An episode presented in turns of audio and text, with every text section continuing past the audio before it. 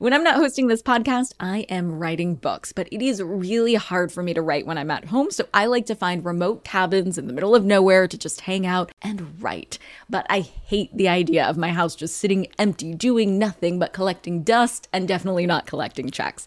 And that's why I'm an Airbnb host. It's one of my all time favorite side hustles. Other popular side hustles are awesome too, don't get me wrong, but they often involve big startup costs. By hosting your space, you're monetizing what you already have access to. It doesn't get easier than that. And if you're new to the side hustle game and you're anxious about getting started, don't worry because you're not in this alone. Airbnb makes it super easy to host. I mean, if I could do it, you could do it. And your home might be worth a lot more than you think. Find out how much at airbnb.com/host.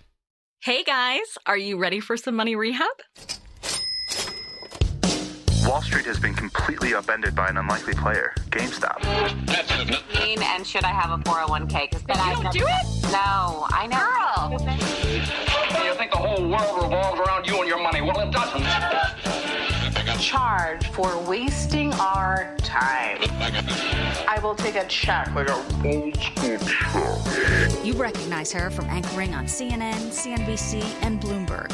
The only financial expert you don't need a dictionary to understand. Nicole Lapin.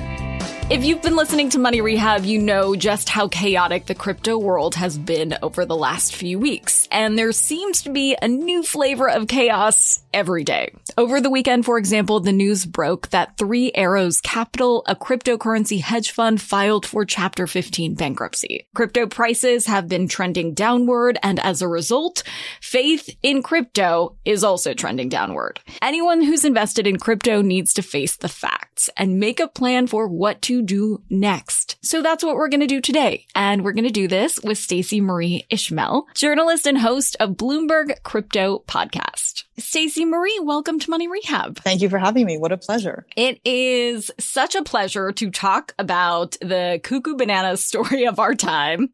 Ah, crypto. Ah, crypto, indeed. And it's been a wild few weeks in particular. The, you know, the whole wide world is watching as Bitcoin's price was what, below 18,000 in mid June? That's not to the moon. It's, oh, well, hmm, indeed. What is the opposite of to the moon? Under the sea. That's right. Um, but it's had a pretty interesting set of ups and downs since, you know, hitting all time records in, in last fall for sure. So let's start there. Can you explain why Bitcoin's price dropped so much? I can tell you what people tell us because that's what journalists do. But I mean, I think there's a couple of things to understand here. The first is that in the months toward when we had those all time highs, a couple of things were all happening at the same time. There was a lot of optimism across all financial markets, right? This is before everyone rediscovered inflation. And we were yes, we're we're still in the pandemic, but there was a sense of okay, we may be coming out of this. There were a lot of developments financially that suggested labor markets were stabilizing. And in that overall macro environment, when people like feel good and positive about things, anything that's perceived as risky looks less risky because you're like, well, everything else is going great. This highly risky part of the market, that should be going great as well. That dynamic really, really shifted when we started getting a lot of reports about significant inflation. And as a result, you know, the US government and the Federal Reserve making noises about having to make everything more expensive by raising interest rates. And that was a significant trigger for the Bitcoin markets because all of a sudden that dynamic is reversed where you're like, ooh, these things that were risky now seem very risky, and I'm not sure I want to be exposed to them if everything else starts to go in a different direction. That is one of the biggest contributors to why we've seen price declines recently. It's that investor sentiment really shifted across all asset classes, including crypto. But there were some crypto specific things that happened, like some, you know, some weird and in some cases quite bad um, events happen in the market that again really hurt how folks think about it. Many of your listeners may be familiar with or more familiar than they were six months ago with something called a stable coin, which was supposed to provide a little bit of certainty, uh, an escape from volatility.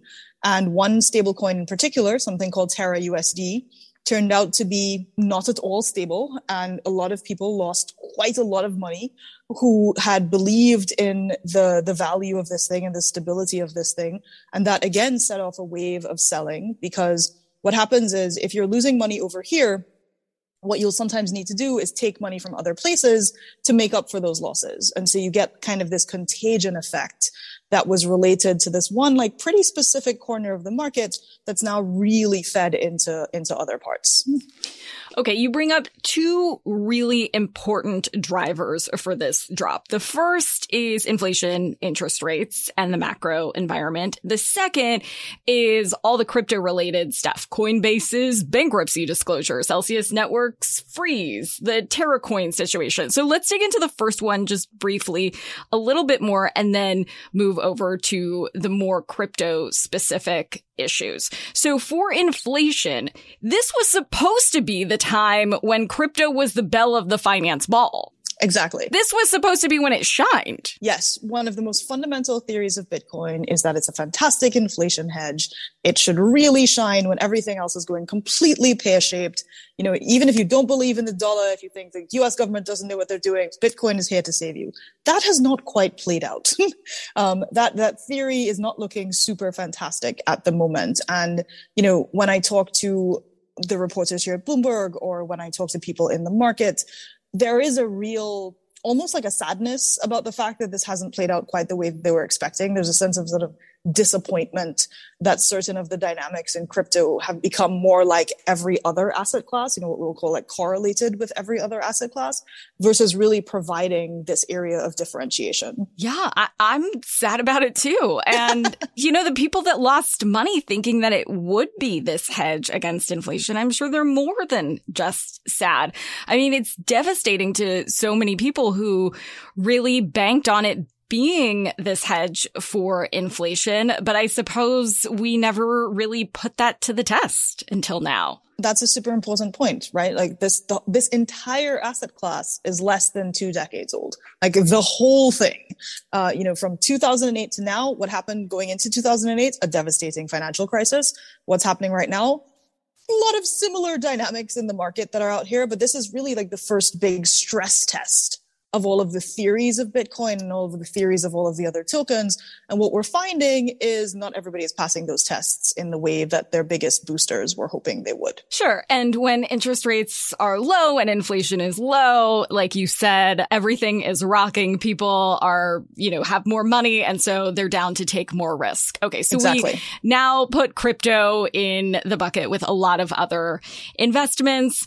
However, we also saw some crypto specific issues. You know, of course, it's only two decades old. So we saw 2008, which wouldn't totally be analogous because the plumbing of the financial system was all fucked up. Now, pl- it seems like the plumbing of the crypto system is clogged at least. Yeah. What would you make of some of these more intrinsic issues that were crypto specific? Sure. So you mentioned a couple of them. I want to talk about Coinbase first. And I think this is a classic example of what people who love crypto will describe as FUD, which is fear, uncertainty, and doubt. And that's a word that gets thrown around a lot. They're like, oh, stop fudding me. You don't know what you're talking about, blah, blah, blah. But it was, it was interesting what happened with Coinbase. So Coinbase had to make a series of required investor disclosures, right? So they are a regulated financial entity. And as part of being a regulated financial entity, they're supposed to tell people stuff about risks. And one of the risks that they're required to disclose is like, hey, if really, really, really, really, really bad things happen, there is a risk that we, like any other company, might have to file for bankruptcy. And if we, in the event of these really bad things, file for bankruptcy, you might lose all your money because, you know, that's, that's how bankruptcy filings work. And when that message went out to the market and Coinbase CEO Brian Armstrong did a kind of a long tweet thread about bankruptcy, people just saw the words crypto Coinbase bankruptcy and sort of flipped out. And what, what happened is sort of this, this death spiral almost of news where people were like, Oh no, is Coinbase going to file for bankruptcy? Like, is my crypto safe? Do I need to get out of this asset class? Not because anything fundamental had changed about Coinbase, right? It was just this sort of this perception that something was going wrong. And it's very hard. And, and I speak as a journalist, can be very hard to fight perception, even when the reality is very different from what people think it is. So into that environment, you introduce a couple of other things. You introduce the collapse of Terra USD, the stablecoin that we mentioned, and the ripple effects that that starts having in other parts of the crypto markets. Because while a lot of individual investors lost money on crypto, a lot of big players have also had a hard time navigating these markets. You know, they are exposed to other kinds of risks. They might have taken a position that turned against them. They might have bet on something that actually went in the direction they weren't expecting. And as a consequence of that, we've had people say, Hey, we're going to have to lay off between, you know, 10 and 30% of staff. Coinbase is one of them. And you have more extreme examples like Celsius, which you mentioned. Celsius is you could think of them like a crypto bank. They're not a bank, but they are a lender. They allowed people to deposit certain crypto tokens and to receive you know yield or kind of interest on those crypto tokens and they, they would then take those crypto tokens that you deposited and lend them out to other people and that is a you know fairly traditional kind of business i take some money from you i give that money to other people i charge interest rates everything's great what happened with celsius is people wanted to start withdrawing the crypto that they had deposited because they were like, eh, I don't know, everything seems kind of shaky. I want to get out of this market. And Celsius was unable to meet all of the withdrawal demands at the same time. And in traditional finance, you would describe this as a kind of a classic liquidity crisis or a run on the bank where under normal circumstances, you sort of have a good sense of how many people are trying to withdraw or make a deposit at any point in time. These are not normal circumstances. And so Celsius said on a Sunday night, pretty late New York time, that they were going to pause withdrawals because they couldn't meet all of those requests. What did that do? Freaked people out. So it was kind of like when Robinhood uh, couldn't fulfill all the GameStop stuff. Not dissimilar in the sense that people that are supposed to be providing this like infrastructure function, I want to do a thing. I pay you for the privilege of doing the thing. You do the thing. And then they're like, oh, we can't do the thing. you know, it's a problem.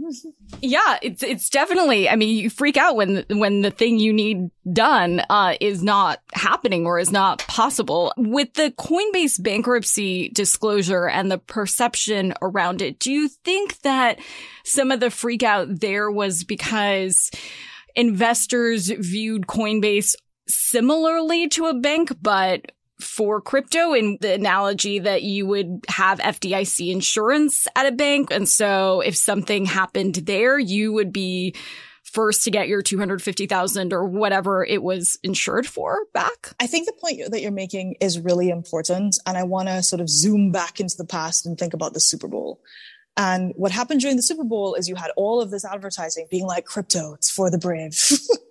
it's, you know, if you're, if you have a spirit of adventure, you should get in on this. What those ads didn't have were disclosures or disclaimers, right? It's like if you had pharmaceutical advertising, but then they skip the really fast talking at the end where they tell you all right. the ways it'll kill you. and like regulators were super not happy with the fact that these complex financial entities who are engaging in different kinds of transactions that have really high risk were sort of presenting themselves as a mainstream safe option. And it is absolutely the case that, you know, consumers out there have some beliefs about the relative safety of this asset class that again don't always line up with the fundamentals. And a big one is the idea that they have deposit insurance, which they don't because most of these entities aren't banks. Um, and they aren't providing those kinds of backstops. And the government, the US government is not providing that kind of backstop. So if you have $250,000 worth of crypto in Coinbase and something really terrible happens, there isn't a government entity that's going to be like, here's your money back. Hold on to your wallets, boys and girls. Money Rehab will be right back.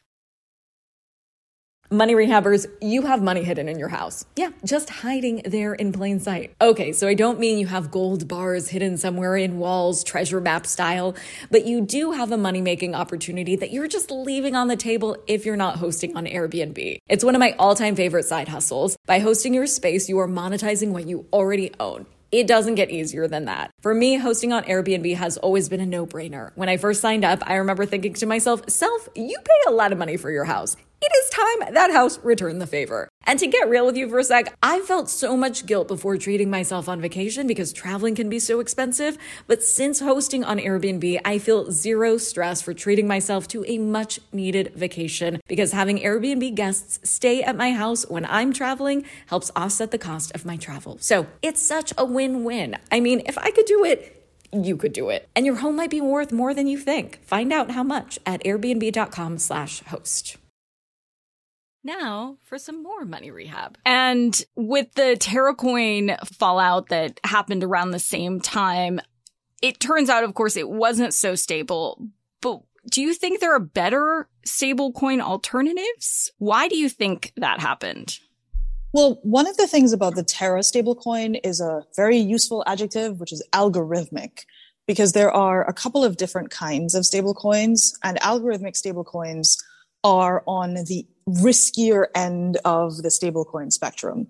On the perceived as less risky end of the stablecoin spectrum are the traditional ones. And the idea of it being traditional is if we say there is one traditional stablecoin in circulation, let's use one of the biggest ones, Tether, what that should mean is there is an equivalent amount of some other kind of very boring, predictable financial asset, like a US dollar or a treasury or, you know, something else that if they really had to sell stablecoins and get you back your money, they would have another asset that they could do that with. And so for that reason, those traditional stablecoins are perceived as less risky because there should be stuff there that's like a dollar or a treasury that's going to back you. With algorithmic stablecoins, it's basically maths and belief that was propping these things up, right? So there was a complex arbitrage mechanism with Terra and another token called Luna and then there was the sense of, well, all of these other really big investors who are sophisticated and we trust are out there. They're saying like st- this, t- this stablecoin is a good thing. There's, they're advertising on other people websites. And so you get this idea of confidence, like, okay, other people are doing it. I trust those people. This must be fine confidence is a very easy thing to lose. And then when the confidence broke down, the maths also broke down. And that's one of the things that really led to that collapse. I'd love to talk more generally about best practices around crypto investing in the light of all of this. You know, I typically say that people shouldn't put more than 1% of their net worth in crypto because it is super duper risky and speculative. What advice would you give new investors on crypto? Uh, well, I'm categorically not allowed to give anybody investing advice. But what I always say is, how much money can you afford to lose with anything, right? And like, I think that is sort of across the board. And the other thing that I say about crypto is it is riskier than you believe because no matter how sophisticated an investor you are, this is an asset class that, as we've discussed, has barely been around for a generation. And when you have something that has very small amounts of like ability to be stress tested, how has it ever weathered a crisis? And then you layer on top of that a macroeconomic environment, a war between Russia and Ukraine, an ongoing pandemic, a supply chain crisis like things will go wrong in ways that you could not possibly anticipate. And so even if you are a professional hedge fund manager, um, this isn't something that you want to take lightly. Yeah. And there's always something at the markets, by the way. There's always some sort of chaos. Uh, would you say though that best practices would be that you should have an emergency fund in place? You should have a traditional brokerage or traditional investments and your credit card debt paid off and all of that other stuff before even thinking about getting into crypto? I think being in, in a position where whatever you lose isn't going to hurt you is really important. You know, some of the saddest stories that we published about what happened with Terra and Luna, the related token, was around like people who had really been hoping like this would be their way out, right? Like they would be able to pay for school or this would, you know, really like fund their families and they, they quit their jobs. And that just was not true for them. And that was really, really heartbreaking. And I think the other thing with crypto that is if it looks too good to be true, it definitely is. So, you know, if somebody is saying, we will give you a 10,000% return and your bank is like, we will give you a 0.05% return, somewhere in between is probably where you should be playing. But maybe closer to the latter. right.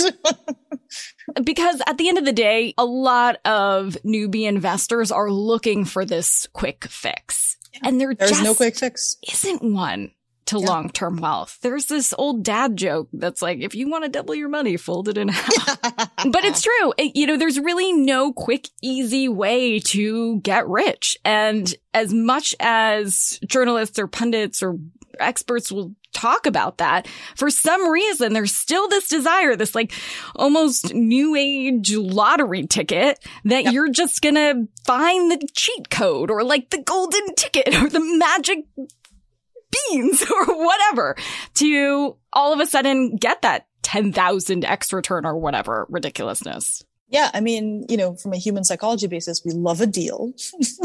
sure and do. we love to think we're the smartest person in the room. And so, you know, that, that comes up in crypto a lot. And for investors who are already in crypto and they're seeing their net worth shrink, what are some best practices that they should think about? You know, oftentimes we talk about equity investors not getting off the roller coaster in the middle of the ride, meaning don't take all of your money out in the bear market, especially if you have a long time horizon. Does the same general philosophy apply to crypto or when is it time to cut your losses and liquidate? I think, you know, when we talk to folks about risk and how they think about risks, one of the biggest ones they identify is leverage, right? Like the, or have you borrowed money to fund any of those positions? And what we're definitely seeing in the market right now is deleveraging. People being like, I actually don't want to be exposed twice. I don't want to be, I don't want to have a position and I, I don't want to have a loan that's out there that's funding this position. And so certainly in times of stress and in times of crisis, one of the kind of risk management best practices that, that we've seen and reported on is, you know, just getting back to a point at which you are not so overextended across your entire portfolio that you're having to borrow money just just to keep going.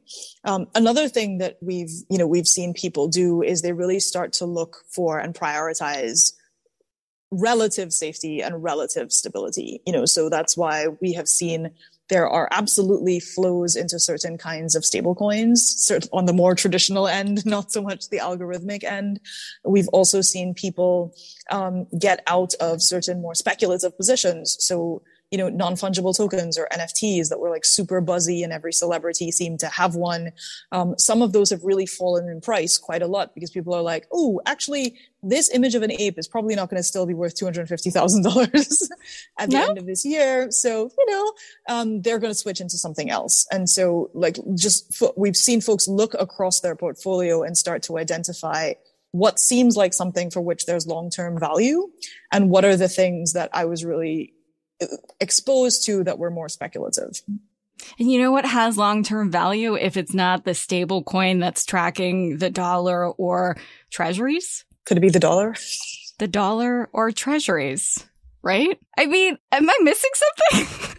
yeah, just the whole ecosystem of crypto and everybody being super invested in it and absolutely convinced that the dollar is, you know, going to go to zero and the, the US is going to default on its obligations. Like those are, those are two of the underlying core philosophies of folks who really are invested in the crypto and Bitcoin ecosystem.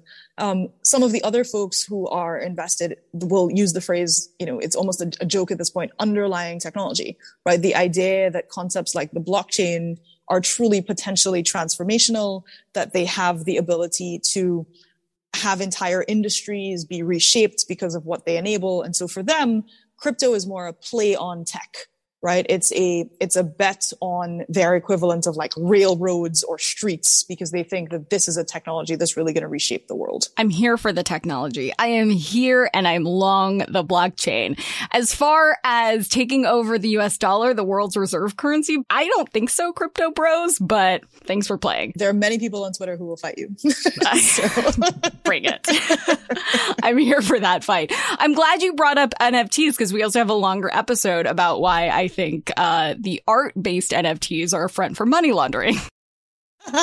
what have we seen as far as the transformation of money out of the art based NFTs into other uses for the technology? Retailers yeah. are getting in on it. You know, what, what do you, what have you seen as a more stable or legit, I would say, investment than like the ape NFT? I generally hesitate to describe anything in crypto as stable, even like the word stablecoin, I have to say, because it's in the name, but like the performance of the asset class is still up and down.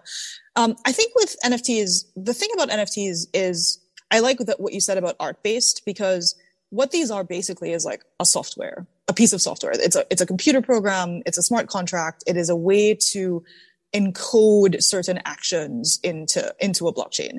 And right now, one of the most popular use cases is this thing is going to code that I have the rights to this image, and this image is of like something like an ape or whatever.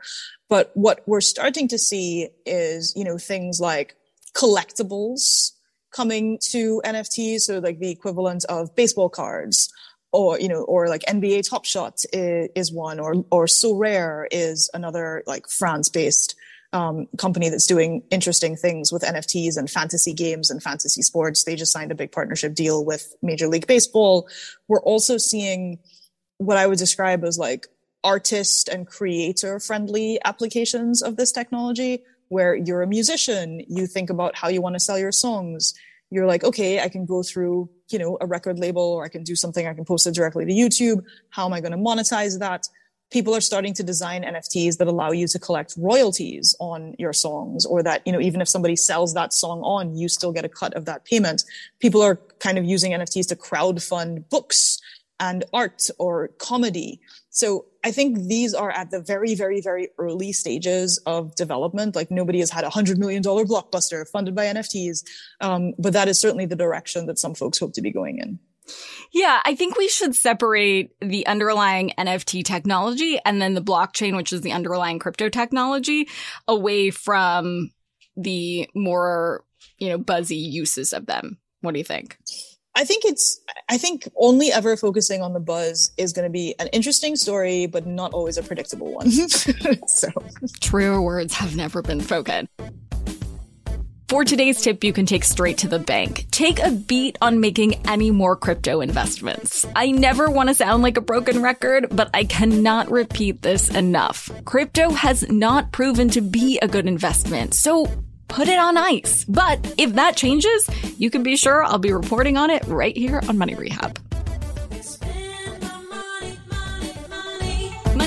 Is a production of iHeartRadio. I'm your host, Nicole Lapin. Our producers are Morgan Lavoie and Mike Coscarelli. Executive producers are Nikki Ettore and Will Pearson. Our mascots are Penny and Mimsy. Huge thanks to OG Money Rehab team Michelle Lands for her development work, Catherine Law for her production and writing magic, and Brandon Dicker for his editing, engineering, and sound design. And as always, thanks to you for finally investing in yourself so that you can get it together and get it all.